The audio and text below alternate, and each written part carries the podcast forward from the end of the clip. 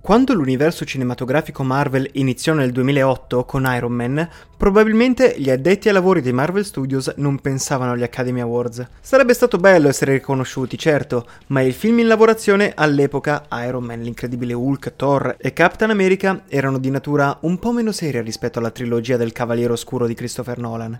E se persino The Dark Knight non aveva ottenuto una nomination come miglior film, sicuramente un film che vedeva un dio norreno come supereroe sembrava un obiettivo molto molto lontano, ma con la maturazione dell'MCU, che è diventato il franchise cinematografico più popolare e costante in circolazione, i Marvel Studios sono diventati più audaci e ambiziosi nella narrazione, e l'idea di una candidatura all'Oscar non sembrava più un sogno impossibile. Mettetevi comodi, perché c'è tanto da dire. Way to go, Tic Tac! Wakanda forever! You of me. That's my secret, I'm Nonostante alcuni scettici, il Black Panther del 2018 è diventato non solo il primo film Marvel a vincere un Oscar e il primo film di supereroi nominato come miglior film, ma anche uno dei film più riusciti, migliori e con la tematica più ambiziosa mai realizzati dal Marvel Cinematic Universe. Questa è la storia di come la Marvel abbia trovato il suo più grande successo dando piena libertà creativa a un regista.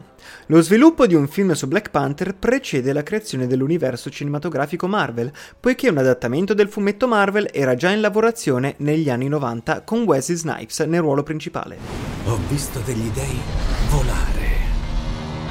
Ho visto uomini costruire armi inimmaginabili. Snipes rimase una possibilità quando i Marvel Studios proseguirono con le loro versioni, ma la sua partecipazione divenne impossibile quando l'attore finì in prigione per non aver presentato la dichiarazione dei redditi. Mentre i film della fase 1 erano la priorità per i Marvel Studios nei primi anni di sviluppo, Black Panther venne considerato come un possibile film fin da subito. Nel 2007 John Singleton fu proposto come possibile regista e nel gennaio 2011 il film entrò ufficialmente in sviluppo con il suo primo sceneggiatore, il regista documentarista Mark Bailey, famoso per Pandemic. In quel periodo Nate Moore, responsabile del programma di scrittori ora soppressi della Marvel che produceva sceneggiature per progetti potenziali, si unì a Black Panther come produttore creativo principale. Si considerò di introdurre il Wakanda, la nazione segreta di Black Panther, già in Iron Man 2 e poi in Avengers Age of Ultron, ma si decise di aspettare fino a quando non avessero avuto un'idea più chiara di come sarebbe dovuto essere il mondo del Wakanda. Le cose progredirono fino al punto in cui la Marvel era pronta a fare il grande passo con Captain America Civil War, poiché il team decise di utilizzare quel film per introdurre il personaggio di Challa e l'idea del Wakanda. Nell'ottobre 2014, mentre la pre-produzione di Civil War era in corso, Feige annunciò che Chadwick Boseman avrebbe interpretato il ruolo di Black Panther in un film autonomo da distribuire nel novembre 2017. Boseman ricevette immediatamente il ruolo e mentre iniziavano i preparativi per la sua introduzione in Civil War, la Marvel iniziò a incontrare svariati registi e sceneggiatori. Nel 2015 si diffuse la notizia che la regista di Selma, Ava DuVernay, era in trattative con la Marvel per la possibilità di dirigere Black Panther o Captain Marvel. Fu quasi d'accordo per dirigere Black Panther vedendo il film di supereroi come una grande opportunità, una grande opportunità per collaborare con un grande studios e avviare quindi una relazione che potesse essere da considerarsi come un matrimonio, perché lavorare per un grande film del genere significa lavorare dai 3 ai 5 anni non stop tutti i giorni. Ma non ho mai visto niente come questo. Quanto ancora nascondi? Purtroppo però la regista ha dovuto abbandonare il progetto, giungendo alla conclusione che si sarebbero venuti a creare troppi compromessi, dato che avrebbe dovuto dedicare tre anni della sua vita e alla sua carriera alla realizzazione di un unico film. La Duvernay spiegò poi che lei e la Marvel avevano idee un pochino diverse su quale doveva essere la direzione da far prendere al personaggio. Va notato comunque che al momento in cui la Duvernay era corteggiata per Black Panther, il talvolta problematico Marvel Creative Committee, cioè il comitato creativo della Marvel, era ancora in vigore e Kevin Feige stava ancora facendo riferimento al CEO di Marvel Entertainment Ike Permuter. Ciò significa che la libertà creativa dei filmmaker sarebbe stata limitata. Quindi potrebbe essere o meno una coincidenza il fatto che Feige abbia cambiato con successo le cose nell'agosto del 2015, poco dopo l'uscita di Duvernay, riorganizzando il modo in cui i film Marvel venivano realizzati riportando direttamente al capo dello studio, Alan Horn, invece di Permuter, e dissolvendo del tutto il Marvel Creative Committee. Entro ottobre 2015 il regista F. Gary Gray, regista di Straight Outta Compton, e Ryan Coogler, regista di Fruitvale Station, erano in considerazione per la regia e quello stesso dicembre, dopo il successo di Creed, Coogler firmò per scrivere e dirigere Black Panther. Allo stesso tempo, Joe Robert Cole, che faceva parte del programma di scrittura della Marvel e aveva scritto sceneggiature per War Machine e Newmans, idee che non furono mai realizzate, si unì per scrivere Black Panther insieme a Ryan Coogler. Kugler era molto ricercato dalla Marvel e ottenne che lo Studios accettasse di fargli portare i suoi collaboratori con Black Panther. Tradizionalmente negli studi Marvel i film erano realizzati con molti degli stessi scenografi, costumisti, compositori e direttori della fotografia. Questo è uno dei motivi per cui i film dell'MCU possono sembrare un po' simili nella loro estetica, perché la crew è la stessa. Ma con Black Panther a Ryan Coogler fu data la libertà di portare a bordo la direttrice della fotografia Rachel Morrison, che aveva già lavorato lavorato con Ryan Coogler, la scenografa Anna Beechler, scenografa di Creed, e la costumista Ruth Carter, che aveva lavorato in Malcolm X. Infine poi il compositore Ludwig Goransson, celebre ai tempi per Creed. Tutti questi individui erano nuovi nella Marvel e tutti finirono per ottenere nomination all'Oscar per il loro lavoro, come Beechler per esempio, o la stessa Carter e anche Goransson, che effettivamente vinsero nelle loro rispettive categorie. Di nuovo non è difficile tracciare una linea diretta dalla ristrutturazione di Feige alla Marvel alla disponibilità dello studio a cambiare davvero il modo modo in cui i film Marvel venivano realizzati con Black Panther, dato il cronogramma. Non fermarti. Io non mi fermo mai. Nella stesura della sceneggiatura, Ryan Coogler e Cole trassero ispirazione dalle serie a fumetti di Christopher Priest e Taneishi Coates. E Kugler quindi puntò a rendere il film profondamente personale. Kugler cercò anche consigli sulla sceneggiatura da Donald Glover e Steven Glover, che diedero suggerimenti per la pellicola. Prima di accettare di dirigere Black Panther, Ryan Kugler ha chiarito che voleva esplorare temi molto importanti nel film, ovvero che cosa significa davvero essere africano. È stata una delle prime cose di cui ha parlato con tutto il reparto di produzione. Kugler ha intrapreso un viaggio di ricerca in Africa per prepararsi per il film, cosa che Kevin Feige ha detto che era tanto importante e vitale per cercare di dare a Black Panther la massima fedeltà alla cultura che prendeva di riferimento. Ha portato quindi direttamente all'ampliamento dell'idea di esplorare che cosa significa essere africano rispetto a cosa significa essere afroamericano con i personaggi di Challa e Killmonger, interpretato da Michael B. Jordan. Il mondo ripartirà da zero. Brucerà tutto! L'idea è che gli afroamericani si autodefiniscono un popolo americano, appartenente alla cultura americana, quando in realtà è un popolo che è naufragato all'interno di quel posto, in cui è stato portato con la forza in quel territorio. Quindi quando la gente chiede a Ryan Coogler effettivamente da dove lui venga, lui dice Bay Area e c'è un senso di orgoglio, ma la verità è che tutti gli afroamericani vengono dall'Africa, perciò una rappresentazione fedele di quel territorio significa ritornare alle proprie origini e quindi deve essere trattato nel modo più fedele possibile. Black Panther è un film che parla dell'esperienza nera, perciò Ryan Coogler ha fatto come punto di forza quello di assumere un cast praticamente interamente di colore, sia davanti alla telecamera che che dietro la telecamera, quindi anche la crew era composta da afroamericani.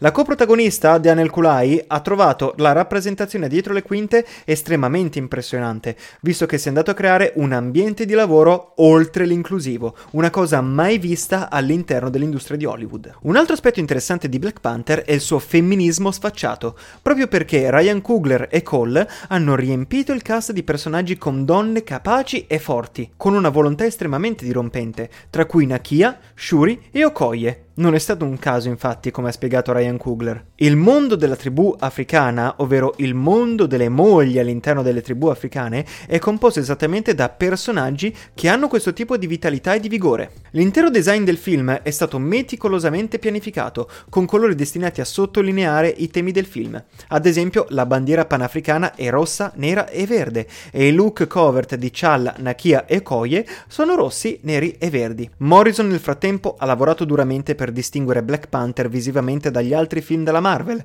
e i frutti del suo lavoro non solo hanno portato a un film bellissimo, ma hanno anche portato la prima donna alla storia degli Oscar a essere nominata come miglior direttrice della fotografia.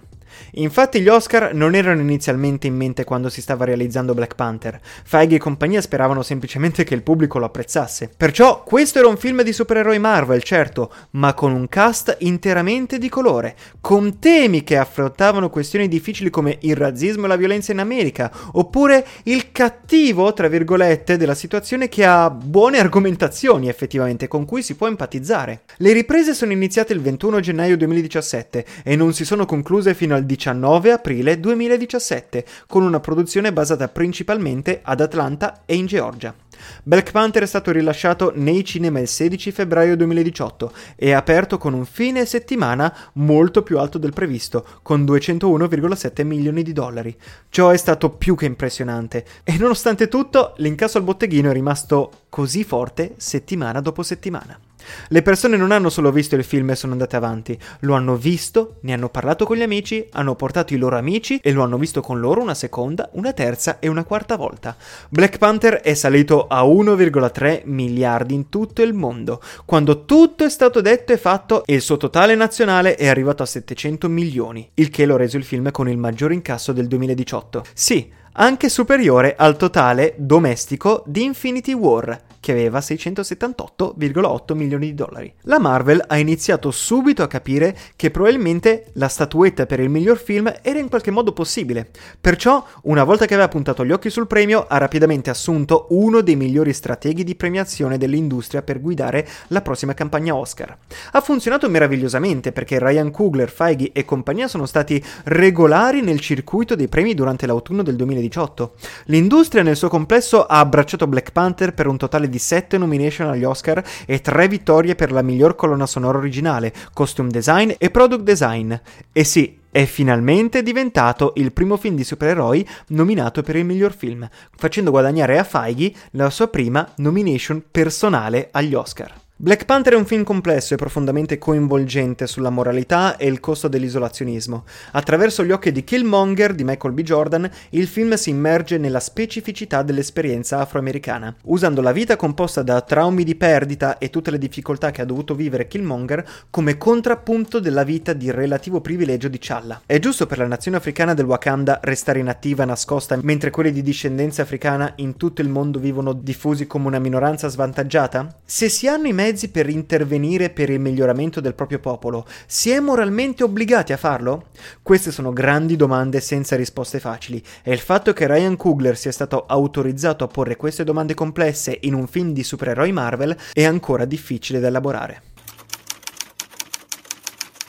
Essere rappresentati nei mass media è probabilmente qualcosa a cui gli afroamericani non sono abituati. Ogni giorno la cultura riflette non solo te stesso, ma versioni quasi infinite di te stesso, rappresentando dirigenti, poeti, netturbini, soldati, infermieri e così via. Il mondo ti mostra che le tue possibilità sono illimitate. Gli afroamericani hanno molte difficoltà a trovare una rappresentazione di loro stessi all'interno dei mass media e soprattutto in altre aree della vita pubblica molto più importanti dei mass media, ma anche a trovare una rappresentazione che indica indichi effettivamente che la loro umanità è multiforme.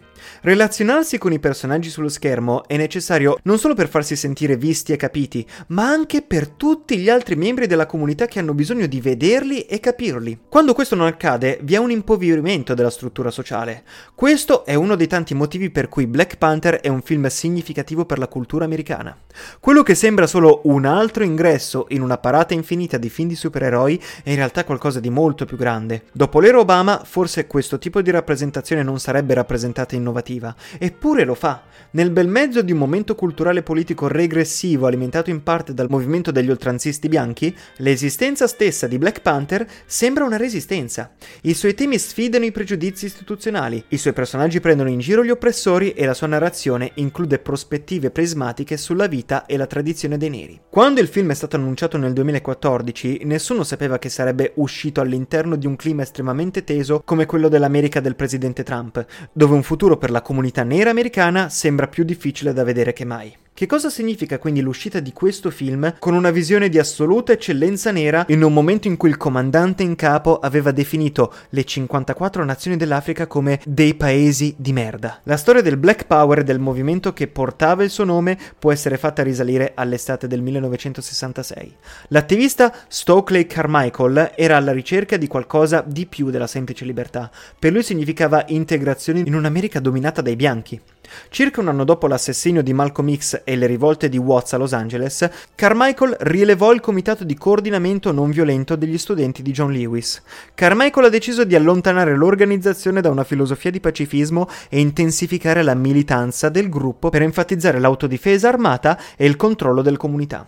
Nel giugno di quell'anno, James Meredith, un attivista che quattro anni prima era diventato la prima persona di colore ricoverata a OL Miss, iniziò da solo la marcia contro la paura, un lungo cammino di protesta di Memphis al Mississippi. Proprio all'interno di questa marcia Carmichael aveva detto che abbiamo chiesto la libertà per sei anni e non abbiamo ottenuto niente. Quello che inizieremo a chiedere allora è il Black Power. Black Panther è nato nell'era dei diritti civili e rifletteva la politica di quel tempo.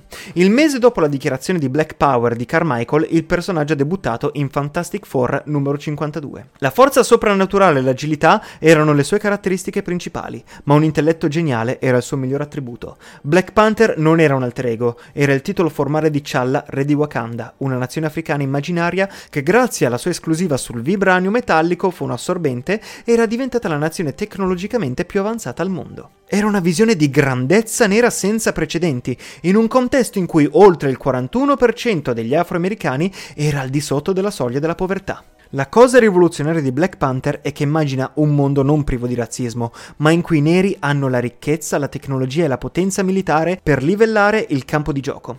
Uno scenario applicabile non solo al panorama prevalentemente bianco di Hollywood, ma ancora più importante per il mondo in generale.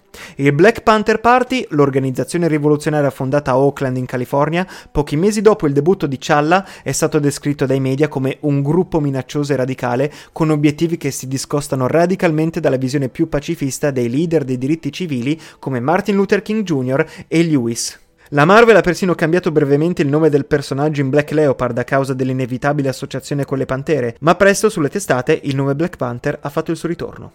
Per alcuni spettatori Black Panther potrebbe avere le connotazioni immeritate sinistre, ma il film nel 2018 rivendica il simbolo che deve essere celebrato da tutti come avatar di un cambiamento sociale. L'urgenza di un cambiamento è in parte ciò che Carmichael stava cercando di esprimere nell'estate del 66. E tutto questo è ancora vero nel 2018. Uno dei temi principali di Black Panther è quello di sfidare le strutture di potere. Challa è il leader del Wakanda e nel corso del film scopriamo che molte persone vogliono che lui sia estromesso dal suo potere, iniziando con Baku e finendo ovviamente con Killmonger. Challa affronta sfide indirette alla sua autorità. Come re, Killmonger tenta di rovesciare l'ordine mondiale dominato dall'Occidente e le strutture che opprimono le persone di colore in tutto il mondo. Nonostante il fatto che la maggior parte di queste sfide provengano da avversari, sconvolgere le strutture di potere è infine rappresentato in una luce positiva nel film. Challa impara da Killmonger che il Wakanda è diventato stagnante e ha bisogno di fare di più nel mondo, e quindi alla fine sfida e riforma le tradizioni dei suoi antenati per aiutare il mondo. Sebbene sia sempre stato un argomento controverso nel corso della storia, rovesciare poteri che sono ingiusti e iniqui è una parte importante di una società di successo. Black Panther mostra la nazione del Wakanda in un momento precario della sua storia. Stanno attraversando un, un, passaggio a un nuovo re dopo la morte improvvisa del suo predecessore, in un momento in cui la nazione è sfidata da tutte le parti, da Mbaku, da Killmonger, dalla ricomparsa di Klaue, dalla divisione interna e, più profondamente, da un mondo in rapido cambiamento. Durante il film vediamo spesso scontri tra vecchia e nuova scuola, dal sarcasmo di Shuri sulla cerimonia di incoronazione all'acceso dibattito tra Nakia e Okoye sulla lealtà a Killmonger. Il Wakanda diventa sempre più tecnologicamente avanzato di anno in anno, eppure il paese è ancora governato da una monarchia ereditaria di stampo teocratico, mentre il resto del mondo è sviluppato, mentre il resto del mondo sviluppato si è quasi universalmente evoluto verso qualche forma di democrazia. Il Wakanda non cambia fondamentalmente il suo governo nonostante le nuove politiche. Chala cerca di ritrovare un equilibrio tra la conservazione delle vecchie usanze e la guida efficace del Wakanda nel futuro. Se avrà successo o meno è lasciato all'interpretazione del pubblico, o più probabilmente ai sequel, anche se abbiamo visto che l'eredità lasciata da Challa e in particolare da Chadwick Boseman è molto più grande di quella che ci saremmo mai aspettati dopo la sua dipartita. Grazie per avermi seguito fino a qui. È stato un viaggio lungo, lo so, ma spero che ne sia valsa la pena. E come sempre ti invito a scrivermi un feedback di questo podcast sui miei social. L'appuntamento è fissato per il prossimo episodio. Ciao a tutti.